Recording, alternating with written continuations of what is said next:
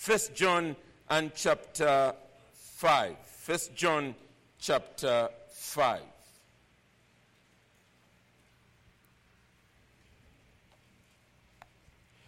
I will read verse 6. In fact, let me begin with verse 5 because I'll be coming back to it in a moment. Verse 5 down to verse 13. 1 John 5, verse 5 to verse 13. who is it that overcomes the world except the one who believes that Jesus is the Son of God? This is he who came by water and blood, Jesus Christ. Not by the water only, but by the water and the blood. And the Spirit is the one who testifies, because the Spirit is the truth. For there are three that testify the Spirit, and the water, and the blood. And these three agree. If we receive the testimony of men, the testimony of God is greater. For this is the testimony of God, that he has borne concerning his Son.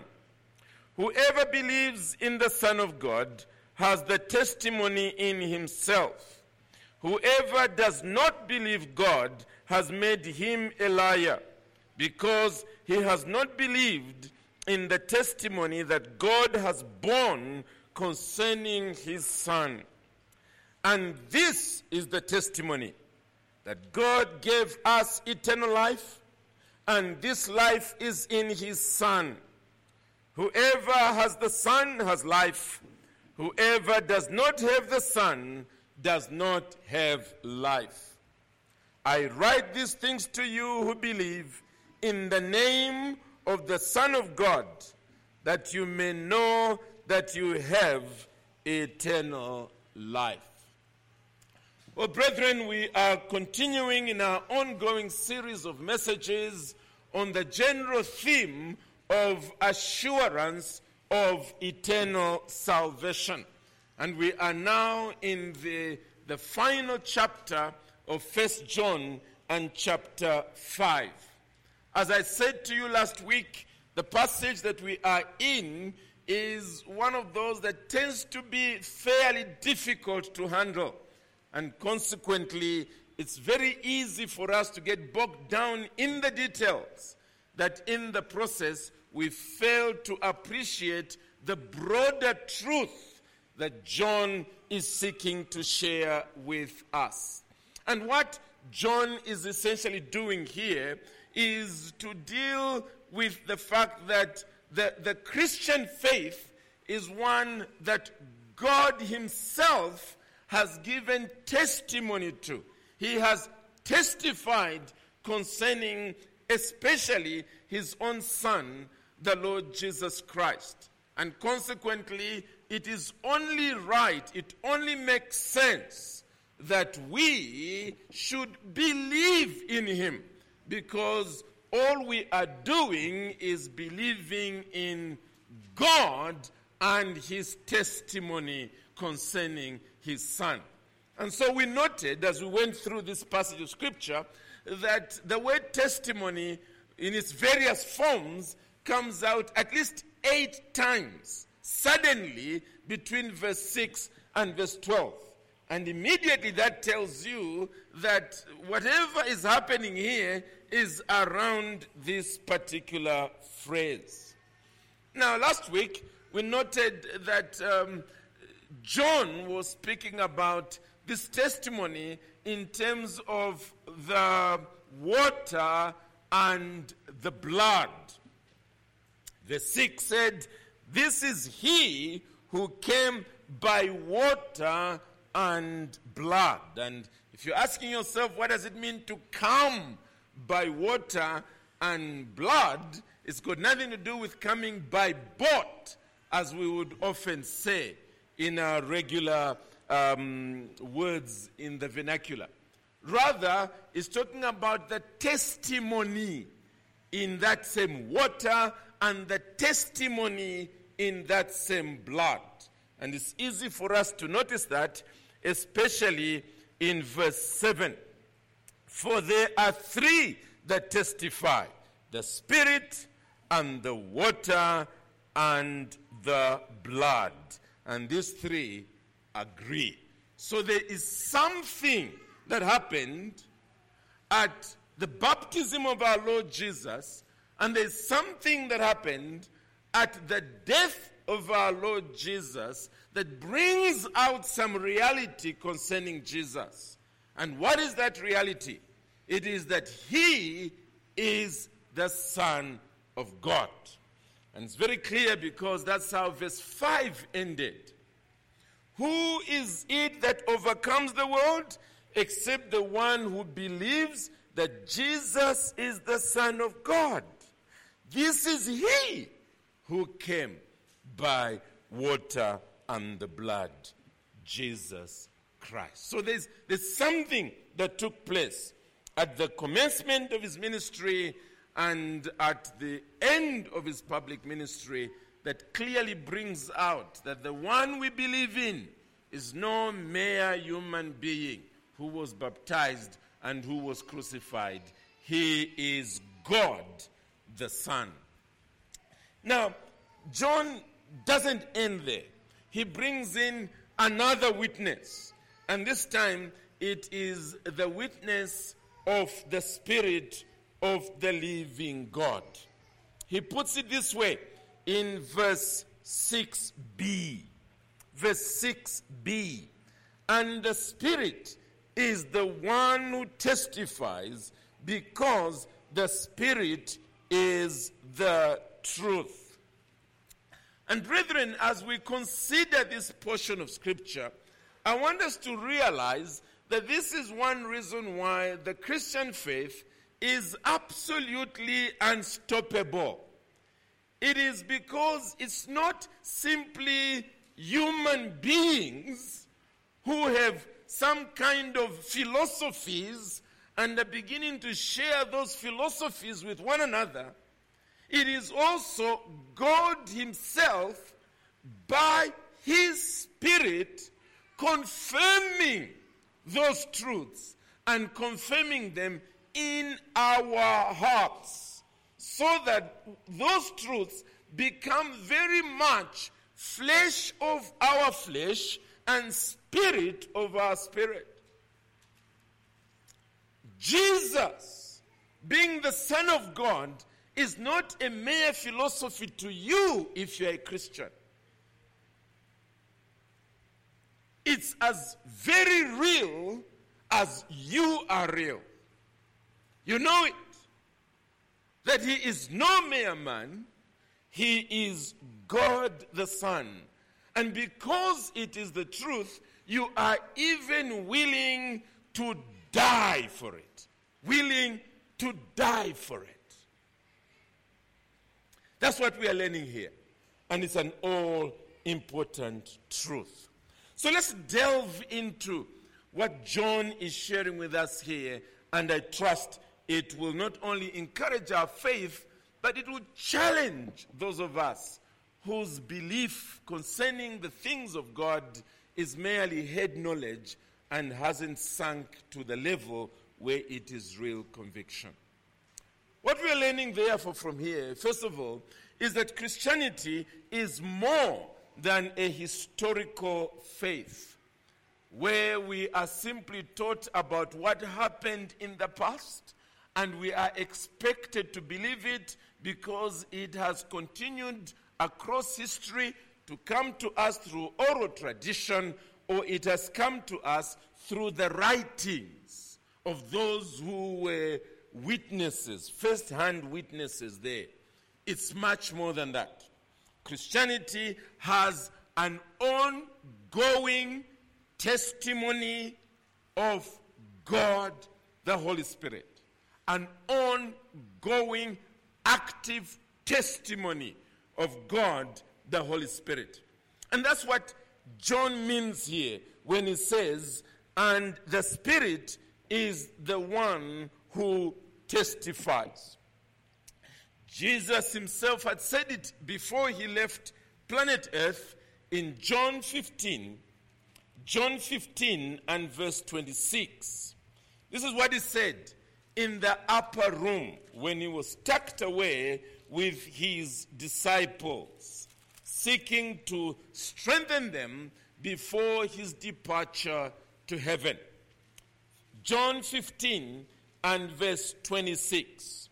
We read there, But when the Helper comes, whom I will send to you from the Father, the Spirit of truth, who proceeds from the Father, listen to this, he will bear witness about me. He will bear witness about me. That's the role that the Spirit whom I am going to send into the world, that's the role that He will continue to play right across history. Or if we turn back to First John, you will notice in chapter 2 that John refers to this as an anointing. And he says that those people that profess the Christian faith and then abandon it altogether and go to their vomit, go to wrong heretical teaching, it's because they've never known this witness of the Spirit inside them. And that those of you who are true believers, it is because you have this anointing, the Spirit of God working in you. Look at verse 21 of chapter 2. First John chapter 2. I'll begin from verse 19, just speak about those that have gone away. We are told, verse 19, they went out from us, but they were not of us. For if they had been of us, they would have continued with us. But they went out that it might become plain that they all are not of us. Now listen to this, verse 20. But you have been anointed by the Holy One, and you all have knowledge. You've been anointed by the Holy One, you all have knowledge. And then he says, I write to you, not because you do not know the truth, but because you know it, and because no lie is of the truth. You have this anointing that causes you to, to know the truth. And therefore, even as I speak to you, these truths are not, as it were, from the outside in. There is an inner conviction that convince, convinces you that this is truth. Verse 26 I write these things to you about those who are trying to deceive you. But the anointing that you receive from him abides with you. And you have no need that anyone should teach you.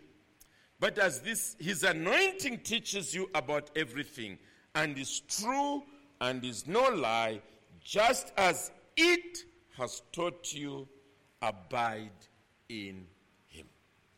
And clearly, this anointing is referring to the work of the Holy Spirit in our hearts, causing us to really know the truth concerning the gospel of the Lord Jesus Christ.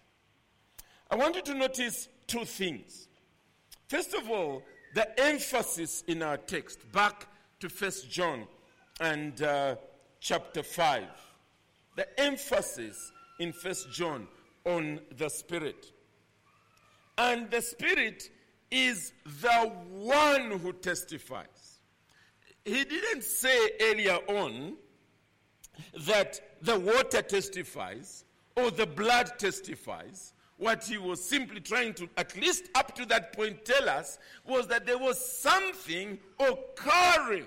There was something that convinced us that he's the Son of God here and he's the Son of God there. The commencement of his ministry and the end of his ministry. And what he's saying now is the Spirit testifies. In other words, that's where you can put all your trust. And he will tell us the reason why in a few moments. The testimony of the Spirit of God. And secondly, notice also the change in the tense. The change in the tense. When he was speaking about water and the blood, he was speaking in past tense. This is he who came by water and blood. But when it comes to the Spirit, he's speaking in terms of the present continuous tense. He says, and the Spirit is the one who testifies, who continues testifying. He's testifying now, just as he was testifying before Jesus Christ came, just as he testified when Jesus was here. He's now testifying among us as his apostles, and he will continue testifying. And here we are in the 21st century. The Spirit of God continues this ministry in our hearts.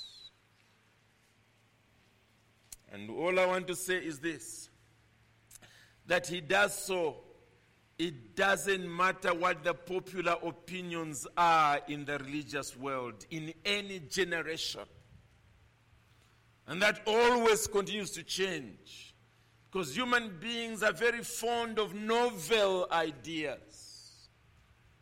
I want to assure you that in the hearts of God's true people, the Spirit of God continues to confirm the truth, to confirm the truth concerning His Son, Jesus Christ. And that's the reason why we must never be ashamed to affirm biblical truth, especially around the person and work of the Lord Jesus Christ.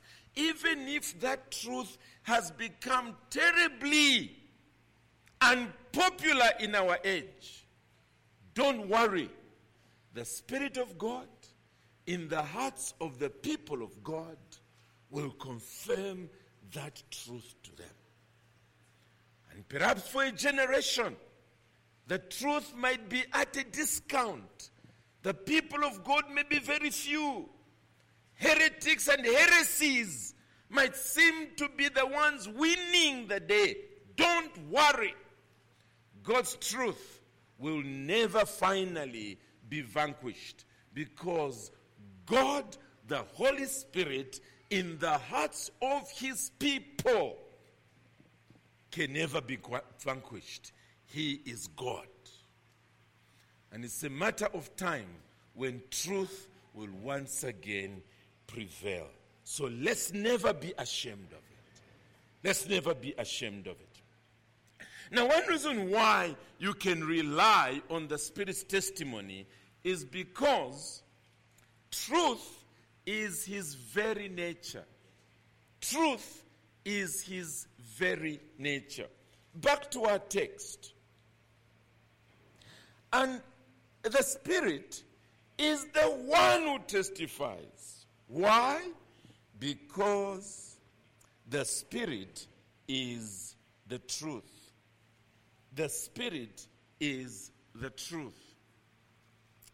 Now, the Spirit, strictly speaking, is not equal to the truth because He is God.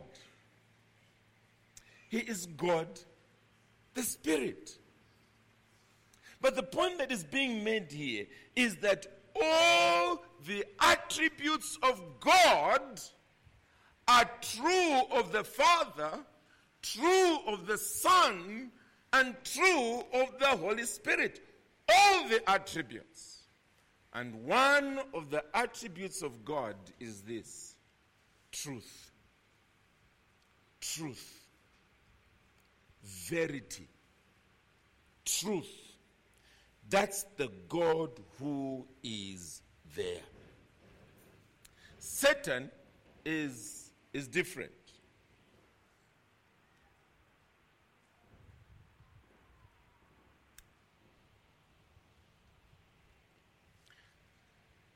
In my pocket, too many things in there. I'll just put it on the table here. Okay. Satan is different. You remember how Jesus referred to him that he is the father of lies. He is the father of lies. And yet, when he speaks about the Spirit, you will again remember how, again and again, he would refer to the Spirit as the Spirit of truth. The Spirit of truth. Let's quickly see this again by going back to the upper room discourse.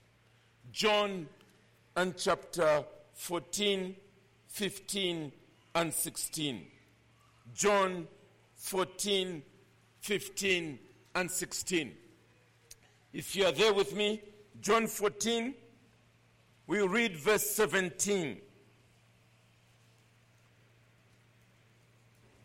John 14, we'll read verse 17. Let me begin with verse 15. If you love me, you will keep my commandments. And I'll ask the Father, and he will give you another helper to be with you forever, even the Spirit of truth, whom the world cannot receive because it neither sees him nor knows him. You know him, for he dwells with you and will be in you. Chapter 15, towards the end, the passage we read earlier on. Verse 26. But when the Helper comes, whom I will send to you from the Father, the Spirit of truth, who proceeds from the Father, he will bear witness about me. And then finally, chapter 16. Chapter 16 and verse 13. I'll begin from verse 12. I still have many things to say to you, but you cannot bear them now. When the Spirit of truth comes, when the Spirit of truth comes, he will guide you into all the truth, for he will not speak on his own authority, but whatever he hears, he will speak. And he will declare to you the things that are to come. Now that's important. What he hears is exactly what he will deliver to you. He will not change it in any way. So you can be sure that you've got a very reliable witness who comes to you and speaks to you. Now that's crucial. I know that we live in a day and age when we, we tell lies as though it's just part of life, telling lies. We, we watch movies where people are, are lying to us, and we, we literally believe them. They jump off 10 story buildings and go, and they land 10 floors later, bam, on their two feet and run. And we say, That's my hero. Politicians lie to us as if we're kids. And we believe them, we even vote for them. We know they are lying and we vote. But at least in some areas, we, we, are, we, we are a little more careful. Especially where it has to do with money. Somebody comes to you to borrow money, and before you give him, someone else comes and says, eh, the story is told you is a lie. Actually, is owing the other one money. And all he wants is to pay Peter by getting money from you, Paul. And once you start troubling him, he will go now to speak to Victor and get money from him. I doubt that at that point you start saying, oh, it's all right, it's all right, just, just give him, man, just give him. Or the moment you are told that your bank has been cheating on figures, I know what you will do. You go and close your bank account quickly before you lose your money. Usually, with respect to money, it begins to matter When it's to do with marriage, it begins to matter. When you discover that the person about to marry you, eh, ladies, actually has another wife the other side. That's it. You don't just say it's okay, after all. Just want to get married. You know that, that marriage goes forward on love and truth. And there are many marriages that end not because the woman says, I don't love him, but because the woman is saying, I don't trust him anymore. Don't trust him. In other words, at that point, truth matters. But here's my point. Here we are dealing with where you will be forever. Your eternity. When your life is over. Just been hearing of uh, Mama Rose, and the news that I, I saw was she's gone to be with her Lord. And everybody saying, Praise the Lord. Now, you'd like people to be saying, Praise the Lord, if it's true. Not they, only they're saying, May he rest in peace, R.I.P. In actual fact, you are dancing around in the flames of hell. You don't want that. So you want to know, and you want to know now. That which I'm believing in, is it true? Is Jesus a sufficient Savior? Because when I've breathed my last, it is too late. I can't come back. I can't say to God, sorry, God, I was misled. Give me a second chance to go and sort things out, and then there's nothing like that. You're gone, gone, gone. So, in this matter, it matters that you know the truth. It matters because you've got an entire eternity of regret if you have been misled. And so, John is saying about this one, the testifier, the testimony of the Spirit. He's saying you can rely on him. You can rely on him. Because the Spirit and truth cannot be divorced. Not at all. You might as well start imagining an ocean without water or a sun without light. If you ever manage those two things, perhaps we may begin discussing the Spirit of God being separated from truth. He is the truth because the Spirit is the truth. So, you are right. If you are converted and have the conviction that you have trusted in the Son of God, you are right. You're very right.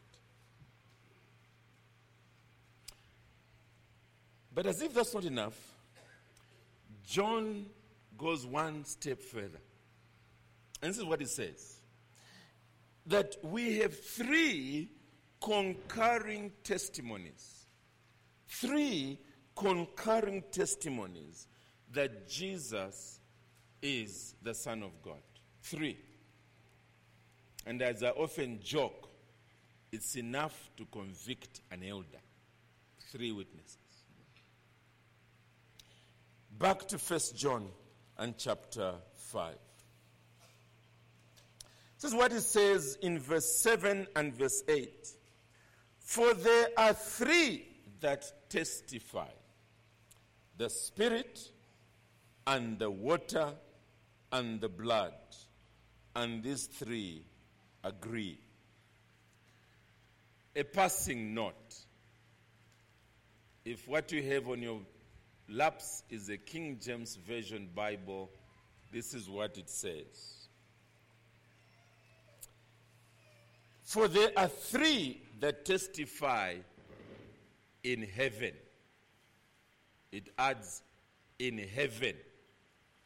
And then it goes on to add the Father, the Word, and the Spirit. So at least you know it's not me, eh? The Father, the Word, and the Spirit. And these three agree. And then it adds, and there are three that testify on earth. And then that's when it goes into verse 8, which says, The Spirit and the water and the blood, and these three agree.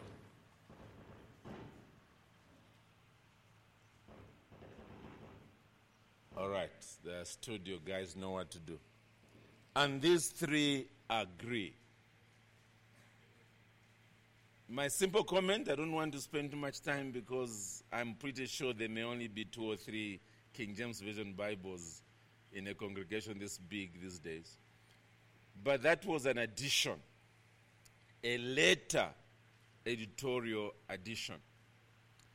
And that by far the testimony of the earlier manuscripts of the Bible, and there are many, is what you have in what I have just read. Okay, that's purely a passing comment. And uh, so let's read again what we have here. My condolences to you if you have a King James Version Bible. This is what the Apostle John wrote. For there are three that testify the Spirit, and the water, and the blood, and these three agree. Basically, what is John saying? The best way to understand what John is saying is to understand that little word for at the beginning of verse 7 and understand it as indeed. In other words, it's not so much that he wants to give us a reason for something, but rather what he is doing is to assert, is to say, indeed, we have three witnesses. And that's powerful. Why is it powerful? Well, it's because at the time John was writing, and the history preceding that, it mattered, especially in a court situation, when you had three witnesses. That established a matter. Or, to put it differently, if you did not have two or three witnesses, a matter would not be taken to conviction. Let me quickly show you that in a few verses, and um, I'll give you a bit of a marathon. So let's see what happens. Thanks, guys. Let's begin with Deuteronomy 17. Now, I'll be a little quick. So, those of you who uh, don't know what Deuteronomy is, please pardon me. That reminds me, I've just seen where Andrew Moore here uh, we were at a conference just uh, a few days ago, and uh, someone took us through the whole book of Deuteronomy. So it's still very fresh in my own mind here. Uh, Deuteronomy 17, and we'll also look at Deuteronomy 19. Listen to this Deuteronomy 17 and verse 6. On the evidence of two witnesses, or of three witnesses, the one who is to die shall be put to death. A person shall not be put to death on the evidence of one witness. That's how serious it is that you should have more than one witness. Chapter 19 and verse 15. Chapter 19 and verse 15. A single witness shall not suffice against a person for any crime or for any wrong in connection with any offense that he has committed. only on the evidence of two witnesses or of three witnesses shall a charge be established.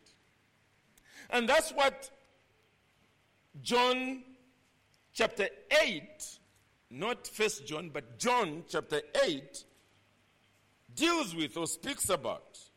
A reference to these passages we've just read. John 8 and verse 17. John 8 and verse 17. Listen to this. This is Jesus speaking. In your law, it is written that the testimony of two people is true. I am the one who bears witness about myself, and the Father who sent me bears witness about me. In other words, he's arguing with these people, saying, Look, if it was just me claiming things about myself, yes, consider me a lunatic. But there's a second witness. And surely you should follow your own law.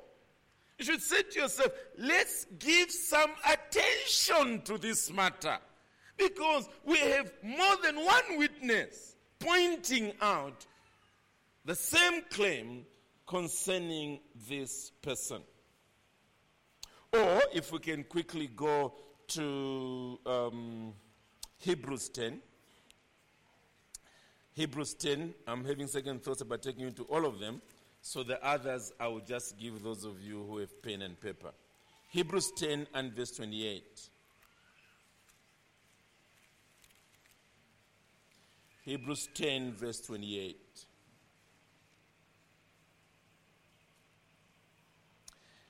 Anyone who has set aside the law of Moses dies without mercy on the evidence of two or three witnesses. Again, that's how serious this matter is. The reverse is equally true.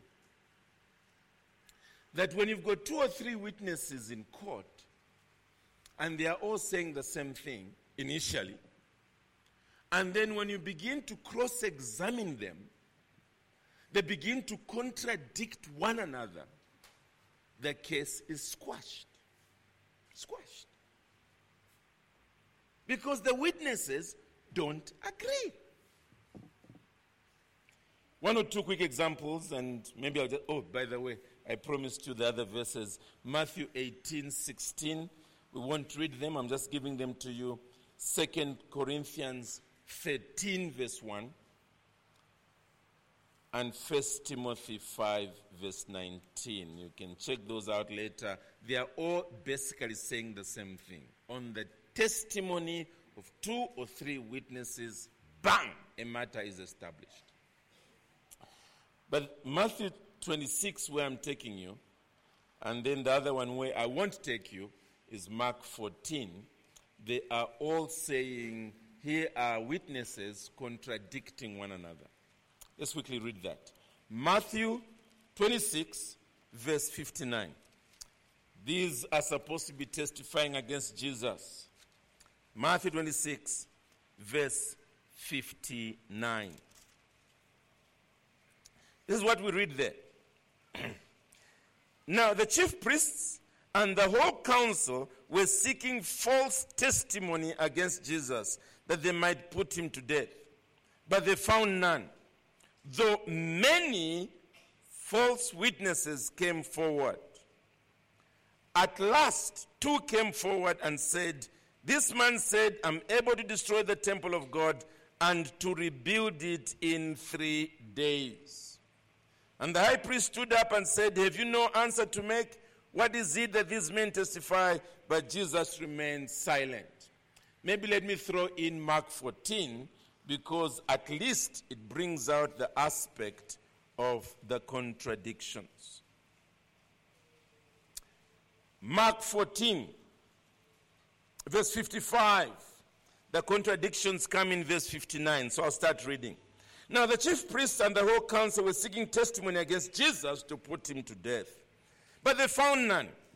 For many bore false witness against him, But here it is. But their testimony did not agree. And some stood up and bore false testimony against him, saying, We heard him say, I will destroy this temple that is made with hands, and in three days I will build another not made with hands. And here it is. Yet, even about this, their testimony did not agree. And that's why Jesus didn't bother to answer them. Why answer when you can hear yourselves that they are contradicting one another? These are clearly false witnesses. Back to our text. Notice the way John puts it. Verse 7 For there are three that testify the Spirit, whom I've just talked about, the water, and the blood. And here it is. And these three agree. They agree. Try and cross examine them as it were. And they are all consistently bringing out one truth Jesus is God the Son. Jesus is God the Son, sent into the world by the Father in order to save us from our sins. Their testimonies totally collaborate into one testimony. The point that's being made, therefore, is this that if you are a believer today, don't sit there wondering, is what I'm hanging on to truth? Or perhaps somebody might come later and disprove it and so on. Now, come on, guys. There's been enough enemies across human history to have tried to do that already. You will have the testimony of God Himself, God the Holy Spirit. And God is truth. You can't imagine your creator, the governor of history, the one who's revealed himself as one who has even given us a conscience that tells us with pain when we do something wrong and encourages us with joy when we're doing something right. You don't expect him to lie. He is truth itself. And it fits in with what we have read here as to what transpired in the commencement and the end of Jesus' public ministry. The Holy Spirit bears constant testimony. Constant testimony. So let me ask you. We have come to believe that Jesus is the Son of God. And on that we have staked everything. Everything. For time and for all eternity. What about you? As you sit in here today, what about you? Is that a solid conviction on your part? Is it? As you sit there today, would you be willing to sacrifice your life on this reality that God sent His own Son into the world to save you from your sin? and you have come to trust in Him. If you're in doubt, this whole passage is saying to you, He is the Son of God. Trust in Him. Trust in Him. With all your being, trust in Him. Because if you don't, you will perish forever. And thankfully, as we shall be singing, the Comforter has come, the Holy Ghost from heaven. And he has come to make these truths real to all of us. Real. As real as your very existence is today. He has come to make Jesus real to you. That's our joy. And will you not rejoice together with us in these verities, these truths, these gospel truths? That even on your deathbed, as you're breathing your last, you'll be able to speak to the others. I'm going to my rest. I'm going to my Lord. I am going to glory because I have trusted in Jesus, the Son of God. Amen.